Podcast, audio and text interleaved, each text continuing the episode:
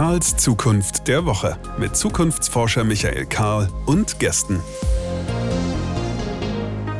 Willkommen auch in dieser Woche hier bei Karls Zukunft in unserer kleinen Ecke, in der wir das Gespräch über die Zukunft pflegen, um sie ein Stück besser und selbstbewusster gestalten zu können. Wir haben heute ein ganz besonderes Thema.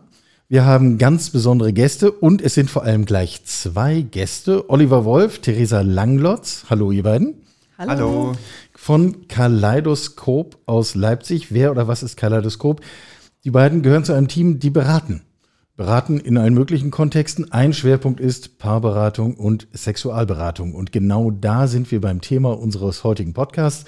Das Thema soll heißen Sex der Zukunft. Habe ich letzte Woche schon angekündigt.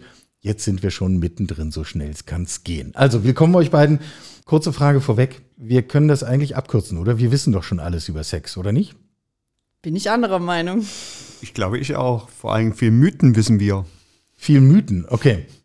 Was ist der wildeste Mythos? Äh, Gibt es da so einen Klassiker? Viele Männer sind auf der Suche nach dem G-Punkt und finden ihn nicht. Ist ein Mythos. Ist ein Mythos.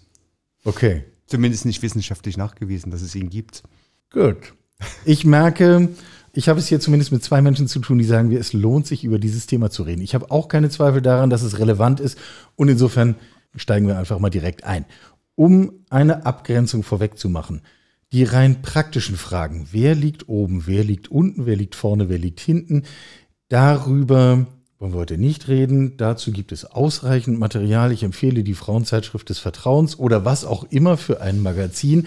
Wer wissen möchte, wie sieht das aus? Auch dafür gibt es Quellen, die sind zum Beispiel online zugänglich. Das kann man jetzt gut finden oder nicht, aber wer Bedarf hat an Anschauungsmaterial, daran sollte jedenfalls in erster Linie kein Mangel sein. Wir wollen eher darüber reden, wie entwickelt sich eigentlich das, wo wir heute stehen, in Richtung Zukunft. Und das ist bei Sexualität insofern eine interessante Frage. Meine Sicht, bin auf eure gespannt. Üblicherweise, wenn wir über Finanzen der Zukunft oder was auch immer reden, dann lohnt es, einen Blick auf die Technologie zu werfen und zu gucken, was sind die nächsten Schritte in Technologie. Die kann man meistens sehr gut abschätzen. Und dann kommen wir zu einem Bild und sagen, so wird das unsere Welt prägen. Das dürfte jetzt bei Sexualität schwierig werden. Insofern müssen wir uns so Stück für Stück aus unterschiedlichen Richtungen daran tasten. Und genau das hätte ich heute mit euch gemeinsam vor und äh, finde es total super, dass ihr hier seid. Erste Einstiegsfrage, so zum Rantasten. In meiner Jugend wurde mir nicht selbstverständlich vermittelt, dass Sexualität mehr ist als entweder bist du auf der einen Seite oder du bist auf der anderen Seite. Und dass es da ganz viel zwischendrin gibt, das habe ich erst sehr viel später in meinem Leben gelernt ich rede wie ein alter Mann, geboren 68, aber so verändern sich eben die Dinge. Habt ihr eigentlich das Gefühl, dass wir mehr Toleranz sehen, dass wir mehr Akzeptanz für sexuelle Vielfalt erleben und dass das etwas ist, was weiter wächst? Oder ist das nur ein Blasenphänomen, das findet halt in bestimmten Bubbles statt?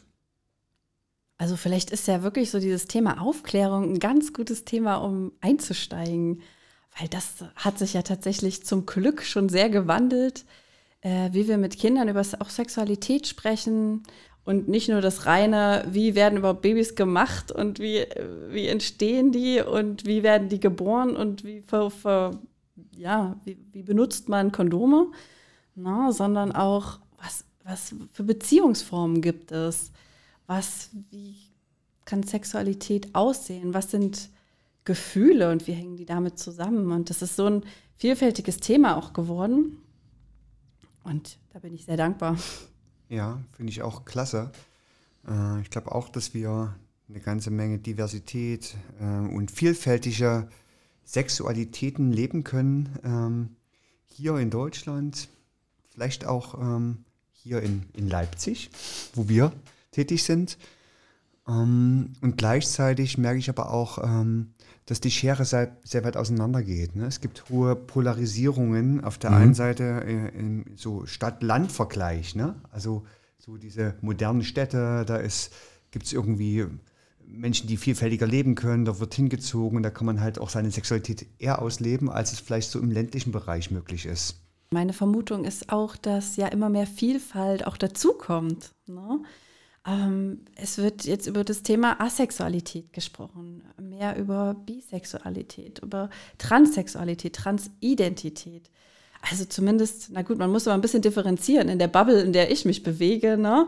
Wie ist es allgemein so? Aber ähm, ja, wir haben Zugang. Es ist ja nicht mehr so, dass wir uns nur Bücher angucken können. Ne? Wir haben Zugang zum Internet. Jugendliche können sich heute schon einfach, wenn die auf der Suche sind, wenn die sich mit solchen Themen auseinandersetzen, können die googeln, äh, können die sich YouTube-Videos dazu angucken von anderen Jugendlichen, können sich in Plattformen bewegen, in Gruppen bewegen und glaube ich viel eher sich mit solchen Themen und auch viel, viel, viel vielfältiger damit auseinandersetzen. Und gleichzeitig ähm, gibt es natürlich eine große Singularisierung von, von Menschen auch, die ihre Sexualität mit sich ausleben, nicht nach außen gehen oder vielleicht auch nicht die Möglichkeiten haben. Ne? Also ich denke gerade so an Sexualität von äh, Menschen mit Behinderung, an ähm, Sexualität äh, vielleicht auch im Alter, ja, wo es die Möglichkeiten nicht gibt, diese Form von Sexualität auszuleben, weil sie vielleicht gesellschaftlich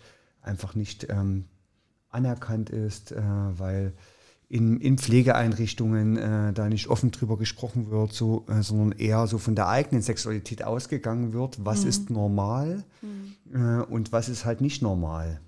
Ja, äh, du hast eben den Begriff normal verwendet. Ich habe mir extra notiert, dass ich zurückhaltend mit diesem Begriff sein will, wenn wir jetzt über Sexualität reden. Können wir überhaupt den sinnvoll in dem Zusammenhang mit Sexualität der Zukunft gebrauchen? Gibt es so etwas wie normale Sexualität?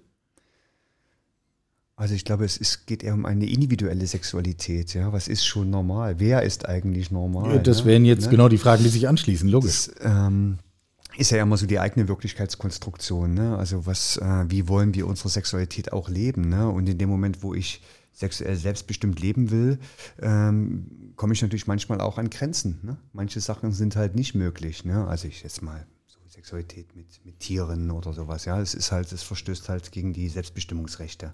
Theresa, du hast vorhin darauf hingewiesen, dass wir heute anders mit Kindern über Sexualität reden, als das ein, zwei Generationen zurück der Fall war.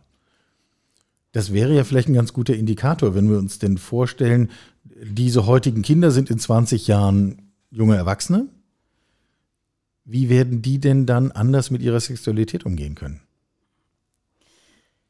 Ich hoffe, weniger Scham besetzt, weniger Scham, dass es ein weniger schambehaftetes Thema ist, weniger ein Tabuthema und dass die freier über Sexualität sprechen werden, dass die offener über Sexualität sprechen werden, ähm, dass sie sich wieder weniger schämen werden dafür für ihre individuelle Sexualität ähm, ja, und auch Körper allgemein, da gehört für mich auch das Thema Menstruation zum Beispiel auch dazu. Ne? Auch das aus so einem schambehafteten Bereich rauszuholen.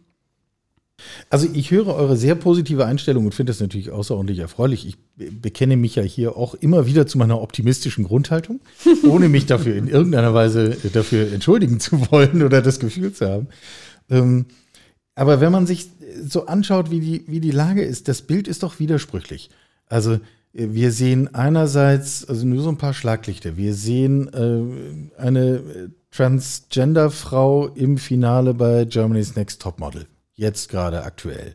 Wir sehen gleichzeitig, dass in, in konservativen Zeitungen wie der NZZ oder der FAZ mindestens einmal im Jahr der große Artikel erscheint, in dem dargelegt wird, dass es doch keine gute Idee ist, mit Jugendlichen so viel über diese Themen zu reden, weil dadurch steigen ja nur die Fallzahlen. Und in Wahrheit, wenn man nicht so viel mit denen darüber reden würde, dann würde man ihnen so einen Quatsch auch nicht sozusagen so einen Floh ins Ohr setzen oder so einen. Vogel in den Kopf setzen. Wir sehen einerseits äh, einen US-Präsidenten, der den äh, keine Transpersonen im Militärerlass sofort zurückgenommen hat. Gleichzeitig wissen wir in den verschiedenen Staaten der USA im Laufe des letzten Jahres 80 Gesetzesinitiativen, die einzig darauf zielen, das Leben von Transpersonen schwerer zu machen. Ähm, also es geht doch wirklich enorm auseinander. Äh, wir, und wir müssen gar nicht nach Amerika gucken. In diesem Land, in diesem Bundestag, in Berlin in der vergangenen Woche äh, ist erneut eine Reform des transsexuellen Gesetzes gescheitert. Ähm, nachdem unser Verfassungsgericht sechsmal darauf hingewiesen hat, dass das bisherige Gesetz in dieser Form nicht mit dem Grundgesetz vereinbar ist. Und trotzdem ist diese Hürde so hoch. Also ich wäre schon dafür, dass wir ein bisschen präziser sind. Warum ist das so schwer mit der Vielfalt?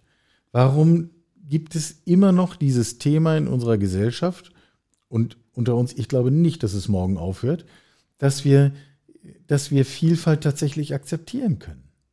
Also welche Faktoren seht ihr, die hier eigentlich sich wirklich auswirken?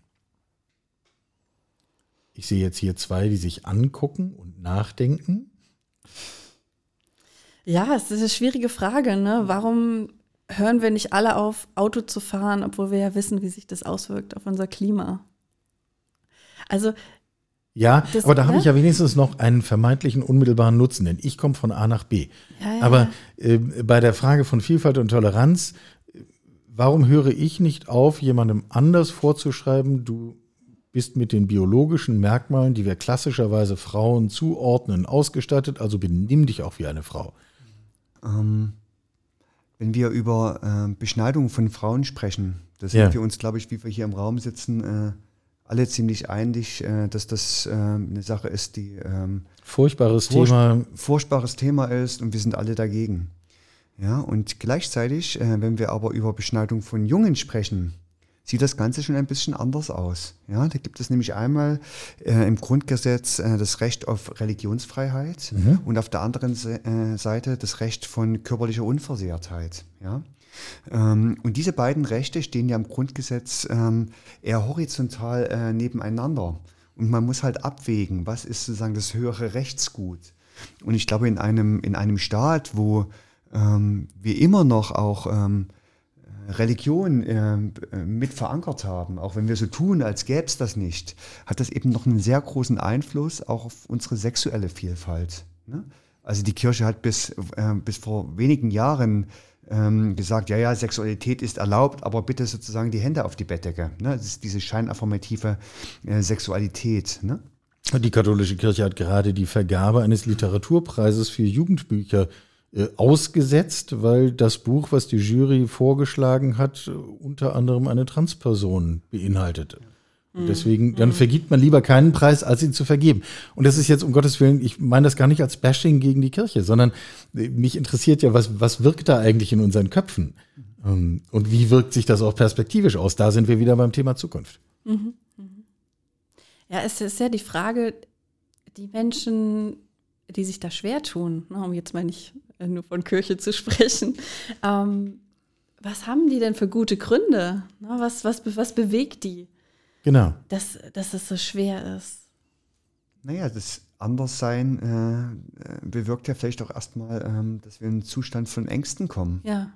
ja und die leben erstmal. Zumindest ist das so meine Idee. Ne? Äh, da ist etwas anders. Mhm. Ne? Das mhm. haben wir irgendwie nach der Wende erlebt. Ne? Ähm, das erleben wir jetzt mit Corona. Das erleben wir jetzt mit, genau, Corona. Da sind Menschen irritiert und verfallen erstmal in Zustände von, wie komme ich in Sicherheit? Ja, und Sicherheit gibt erstmal das, was ich jahrelang kennengelernt habe. Ja. Sicherheit ist auch ein Modell, was ich nicht selber zu verantworten habe, zum Beispiel. Also wenn es nicht darum geht zu sagen, was ist eigentlich mein Umgang mit meiner Sexualität, gefühlt, körperlich, äh, alle Ebenen, sondern wenn ich sagen kann, gut, ich habe hier so ein Raster mit zwei Möglichkeiten, bin ich links, bin ich rechts, dann wird es auf einmal sehr einfach. Ich habe vorhin gesagt, eigentlich können wir erwarten, dass wir mehr Akzeptanz für Vielfalt sehen. Ähm, vielleicht Entspannung dazu, aber stehen wir eigentlich vor einer Zeit, wo wir mehr sexuelle Verunsicherung erleben werden? Oder werden wir immer sicherer, immer trittfester? Kennen wir uns immer besser aus mit uns und unseren Bedürfnissen? Kann das nicht beides nebeneinander her existieren? Selbstverständlich. Das frage ich mich nämlich, ob genau diese Verunsicherung und dieses, ähm, äh, ne, wir haben darüber gesprochen, was ist normal ne, und kann man diesen Begriff überhaupt verwenden, gerade beim, im Bereich Sexualität. Und vielleicht gerade dadurch, dass es so eine Vielfalt gibt, ja, gibt es möglicherweise auch eine, eine Verunsicherung. Aber Verunsicherung hört sich für mich so, ähm, so negativ an. Es bietet ja auch eine Chance, diese Unsicherheit, nämlich mal dahin zu gucken und hinzuspüren, was will ich eigentlich für eine Sexualität haben? Was passt zu mir? Darüber auch ins Gespräch zu kommen. Nicht nur im Freundeskreis, sondern natürlich auch in der Beziehung. Und das ist ja, das erleben wir jeden Tag in der, in der Paarberatung und in der Sexualberatung. Ähm, wir haben immer auch bei Weiterbildung, ne, ähm, Olli, hast du diese Überschrift darüber sprechen können. Das ist ja so dieser erste Punkt. Und dafür brauchst ja vielleicht auch erstmal diese Verunsicherung und diese Vielfalt, um noch mehr darüber auch ins Gespräch zu gehen. Genauso wie wir es heute machen. Ja, auch äh, eine sexuelle Sprache zu entwickeln, ja, die mhm. abseits ist nur von, von Witzen. Ne? Also ja, es ist natürlich ja. total nett, irgendwie auch mal einen, einen, sexuellen Witz zu machen, ja, können wir alle drüber lachen. Naja, ähm, mal mehr und mal weniger. Mal mehr, das stimmt. Kommt auf den Witz an, ja, ja aber. Stimmt, ja, genau.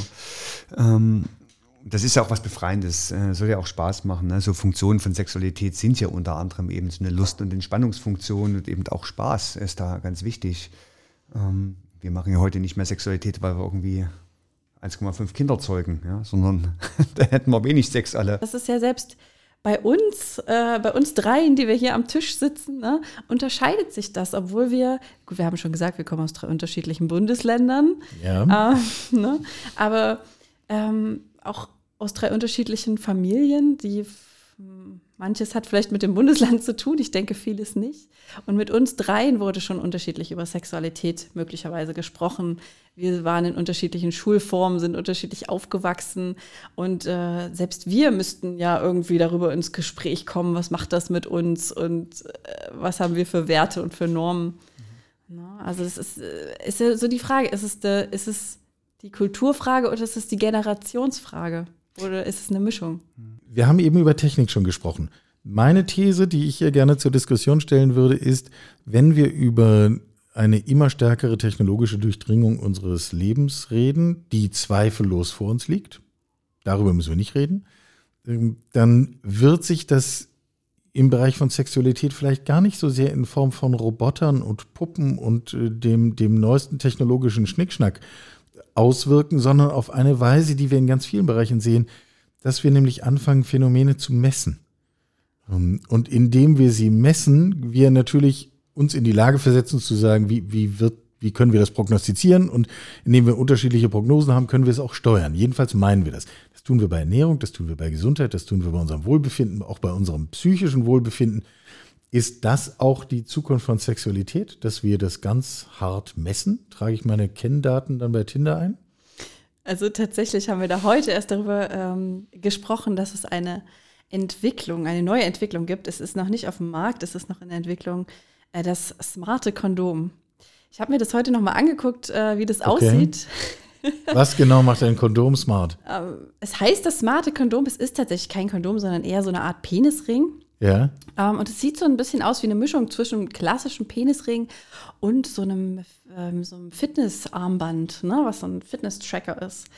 Und es tut ähm, genau das, was auch ein Fitnessarmband tut. Es misst, äh, genauso wie, wie, wie du es gesagt hast. Äh, zum Beispiel sowas, die äh, Stöße während der Sexualität, die Geschwindigkeit, ähm, die Erektion und auch den Kalorienverbrauch natürlich.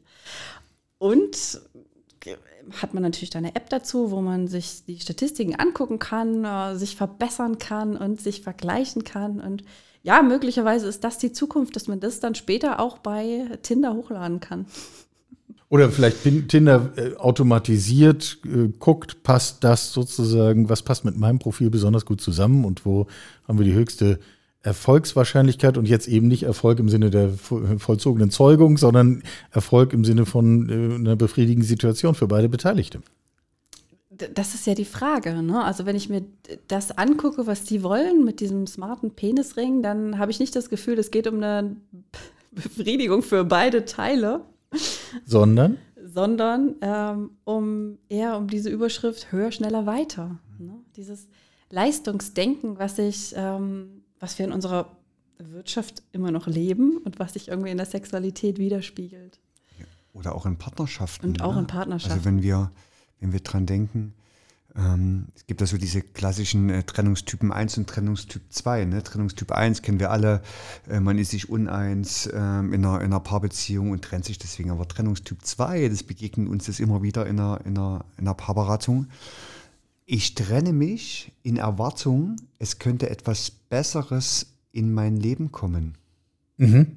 Ne? Also in dieser Mhm. Paarbeziehung ist alles gut, ne? die kommen aber zu uns, also es ist auch jetzt sehr störungsspezifisch gedacht, ne? weil wir die Menschen nur in, in Klar, wer glücklich ist, der kommt in der Regel nicht zu euch. so ja? ist es, genau. Ne? Äh, Aber ich trenne mich in Erwartung, es könnte etwas Besseres in mein Leben kommen. Das ist sozusagen auch dieses höher, schneller, weiter. Ja, Ja. Ist das, was Theresa auch gerade sagt. Wir messen sozusagen äh, nur noch Performance. Ne? Auch diese ganzen Modelle, die wir auch in der Vergangenheit haben. Ne? Also Masters und Johnson hat so ein Erregungsmodell ähm, gestartet. Das sind alles Modelle, die auch äh, äh, an die Performance oder sagen, wo, wo es um Performance geht. Ne? Also wie äh, sexuelle Erregung passiert, in welchen Phasen. Äh, und natürlich gibt es da unterschiedliche Verläufe, aber es wird auch wieder modellhaft nur dargestellt, wie muss es eigentlich sein. Dann hast du plötzlich einen Mann bei dir, der kommt mit ähm, mit einer Erregungsstörung, mit einem vorzeitigen Samenerguss ne? oder bei Frauen vielleicht mit einem, mit einem Vaginismus. Ne? Und dann geht es darum, hey Theresa, hey Oliver, äh, habt ihr eine Pille dafür? Könnt ihr uns irgendeine Pille geben, dass das hilft? Ne? Also, Ja, ja. Oder äh, so, was für Übungen kann ich machen, damit das ähm, übermorgen wieder au- aufhört? So. Ja. Pfizer verkauft damit Viagra. Ja, ja. ja, ja, klar. Ne? Und das ist halt die, die gegensätzliche Be äh, Bewegung, die ich so am Anfang gesagt habe. Ne? Also weg vom Leistungssex hin vielleicht äh, zu so einer Idee von Slow Sex, was uns irgendwie ja so das Kamasutra und das äh, und auch die ganzen Tantra-Geschichten äh, seit Jahren irgendwie auch mitteilen. Äh, macht mal langsam. Ne? Ja, da gibt es halt so diese zwei Ströme. Und ich habe ja eine Hypothese. Bitte. Und die Die. Hypothese der Theresa Langlotz. die Hypothese, ach, ist, so neu ist es, glaube ich, nicht, ne? aber ich denke, wir leben so, wie wir arbeiten und wir haben auch Sex, so wie wir arbeiten. Und ich glaube, wenn wir über Zukunftssex sprechen, kommt es halt auch darauf an, wie werden wir in Zukunft arbeiten. Und so werden wir Sex haben. Und Ja. Sag mal zwei Sätze mehr. ja, ja, ja. Ich, und das ist ja so die Frage, wo geht's hin? In welche Richtung? Ähm, wie lange können wir das weitermachen mit unserem schneller, höher, weiter und noch mehr Performance und noch mehr Produktion, noch mehr Konsum? Ähm, das ist ja eh die Frage, ne? wie lange können wir das so weitermachen? Ähm, wie lange kann unsere Welt das so weitermachen? Unsere Gesellschaft so weitermachen? Und wie schnell kommen wir an diesen Punkt, der jetzt noch vielleicht so eine Utopie ist oder ich weiß nicht, ähm, von weniger arbeiten. Ne? Wir arbeiten alle ein bisschen weniger. Wir haben, vielleicht gibt es sowas wie bedingungsloses Grundeinkommen, wird sich durchsetzen. Ich weiß es nicht, in welche Richtung. Ne? Da bist du der Experte, Micha, für wie sich unser Arbeitsleben in Zukunft entwickeln wird. Aber ich glaube, je nachdem, zum Beispiel, wenn wir weniger arbeiten werden, haben wir auch mehr Zeit für unsere Paarbeziehung, haben wir mehr Zeit für Sexualität. Wenn wir entschleunigter arbeiten werden, werden wir auch entschleunigter Sex haben. Und dann wird sich vielleicht auch sowas wie ähm, Slow Sex durchsetzen. Eine andere Art von Sex, die nicht mehr nur Orgasmus als Endziel hat. Und das ist schon das, was jetzt schon eher noch dominiert, dieser Leistungssex. Also zumindest, was wir auch so in den Paarberatungen oder in den Sexualberatungen, äh, ne? Menschen kommen mit dem Thema. Ja, und wenn man da auch nochmal so Modelle anschaut, natürlich äh, verändert sich Sexualität auch im, im Laufe des Lebens. Ja? Also ähm, wo vielleicht mit äh, 25 noch äh, als oberstes Ziel der Orgasmus äh, stand, steht vielleicht mit 55 eher so der Austausch von äh, körperlicher Nähe im Vordergrund. Ja? Das heißt nicht, dass sie jetzt nicht auch äh, ähm, Sex haben ne? und da haben sie genügend, ne? aber es verändert sich halt, weil alleine nur in diesen Modellen gibt es so diese Phase von von Rückführung. Ne? Also die Erholung vom letzten Orgasmus ist halt deutlich länger. Äh, und die braucht es halt auch. Und dann wird halt Sexualität mehr über Körperlichkeit ausgetauscht, indem man miteinander kuschelt, äh, nah beieinander ist. Ne? Gibt es ja diese tollen Filme irgendwie Wolke, Wolke 9. Ne? Ja. äh, Das Thema Alter müssen wir gleich nochmal aufgreifen. Ich bin aber mit dem anderen noch nicht fertig. Ja, das dachte ich mir. Weil, ähm, also ich höre jetzt eine gewisse Sympathie heraus bei der Expertin und dem Experten, die hier sitzen, äh, zu sagen, wer auf Leistung setzt und sich dem sozusagen unterwirft, ob freiwillig, bewusst, unbewusst, lassen wir mal dahingestellt sein, läuft Gefahr, äh, sich da in Räderwerke reinzubegeben, wo man irgendwie auch verloren gehen kann, wo man dann auch diesem Druck nicht standhalten kann. Und das sind dann die, die bei euch landen. Ähm, äh, gleichzeitig wenn meine Uhr relativ harmlos zählt, wie viele Schritte ich mich pro Tag bewege, dann kann ich das als Druck empfinden. Ich kann aber auch das eine, eine regulative Funktion gewinnen. Ich kann auch mittags merken, verflixt, heute hast du dich echt noch nicht genug bewegt. Und du weißt, wie du dich fühlst, wenn du das nicht tust. Also dreh mal um Mittag eine Runde. Also es versetzt mich auch in die Lage, bewusster zu steuern, zu beobachten, was tut mir eigentlich gut, was tut mir eigentlich nicht gut. Und ich bekomme auf einmal einen Feedback dazu in einem Bereich, den wir früher nicht messen konnten. Also ich wäre nicht gewillt, das so schnell von der Hand zu legen. Ähm, jetzt werdet ihr möglicherweise sagen, naja, bei den einen ist es so, bei den anderen ist es so. Aber wenn wir anfangen, mehr und mehr zu messen, was eigentlich in der Art und Weise, wie wir Sexualität ausleben, mit uns passiert. Müssten wir nicht deutlich besser in der Lage sein, auch das so zu steuern, dass es unseren Bedürfnissen entspricht? Das Messen ist ja das eine. Und ich finde, Leistungsdruck ist ja was anderes. Ne?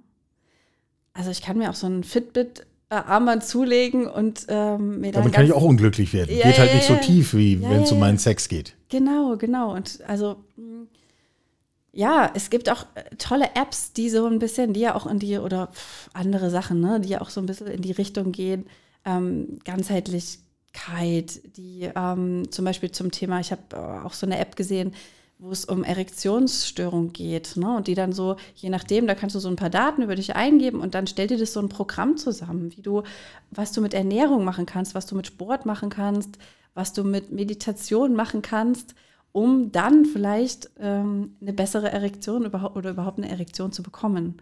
Und ähm, das ist ja auch so ähnlich wie eine Uhr, die einen daran erinnert, ja, ja, mehr Schritte zu gehen. Ne?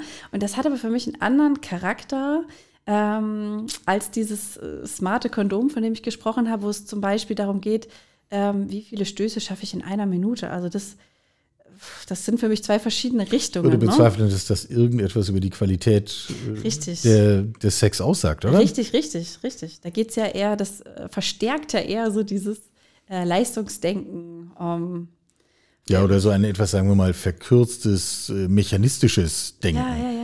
Ich würde gerne dieses Stichwort Alter nochmal aufgreifen. Ähm, äh, du hast vorhin so einen Bogen geschlagen von sehr jungen Menschen bis so Mitte 50. Äh, aus meiner Sicht, 52, ist das also kurz vor Mitte des Lebens. Ja, bist halt drüber, ähm, ne? ja, das war ein wirklich nettes Gespräch heute. ähm, äh, wir wissen doch jetzt schon, dass wir alle, die wir nicht bei Zeiten vom Bus überfahren werden, aber die sind ja dann bald autonom fahrend, die überfahren niemanden mehr, ähm, dass wir erheblich älter werden.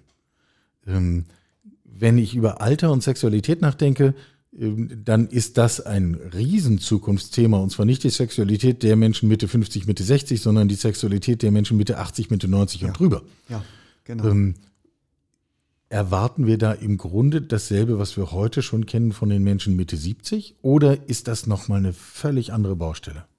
Auch da hoffe ich eher, dass sich Menschen äh, da weiterentwickeln und auch, ähm, so wie ich es erlebe, auch in, in, Beratungen, dass die Menschen viel offener auch über Sexualität und ihre, und ihre Wünsche auch und ihre Erwartungen, nicht, nur Wünsche, Wünsche kann man sich immer viel, aber ihre Erwartungen auch sprechen an einen Sexualpartner, an eine Sexualpartnerin.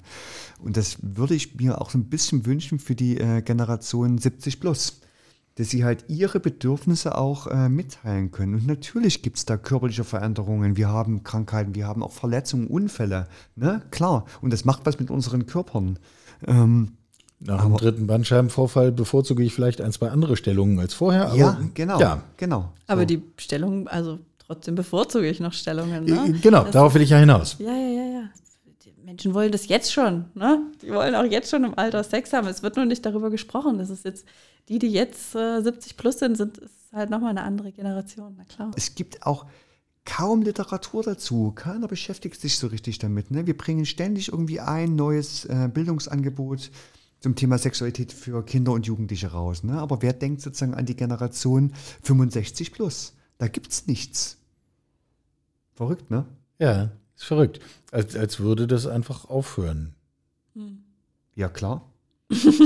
Okay, also gut, dann ist es dann also vorbei. Ja, irgendwann ist es halt zu Ende, ne? Aber bis dahin können wir es halt selbst gestalten. Und was es dafür Auch braucht, so ein halt, Mythos, 3000 Schuss und dann ist Schluss. Ja, ja, klar. Ne? Dann bist du blind irgendwann, aber ich sehe dich ja hier noch ähm, sehend.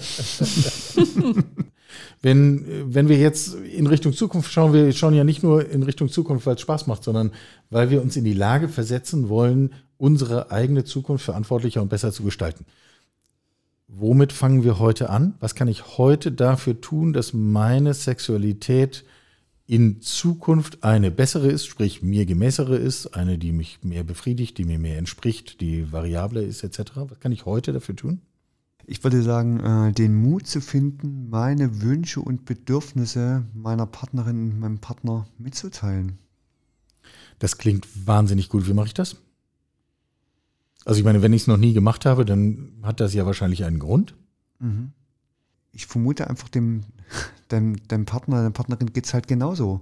Der wird ja auch irgendwie Ängste und Sorgen und, äh, haben, äh, ne, das äh, selber anzusprechen. Aber es braucht halt einen Mutigen äh, oder eine Mutige, die halt sagt, ich probiere das jetzt mal und schau mal auf die Reaktion. Ich äh, beschreibe das ganz gern mit, mit so zwei Kreisen, wenn du dir überlegst, es gibt so eine äh, männliche Sexualität und vielleicht auch eine weibliche Sexualität.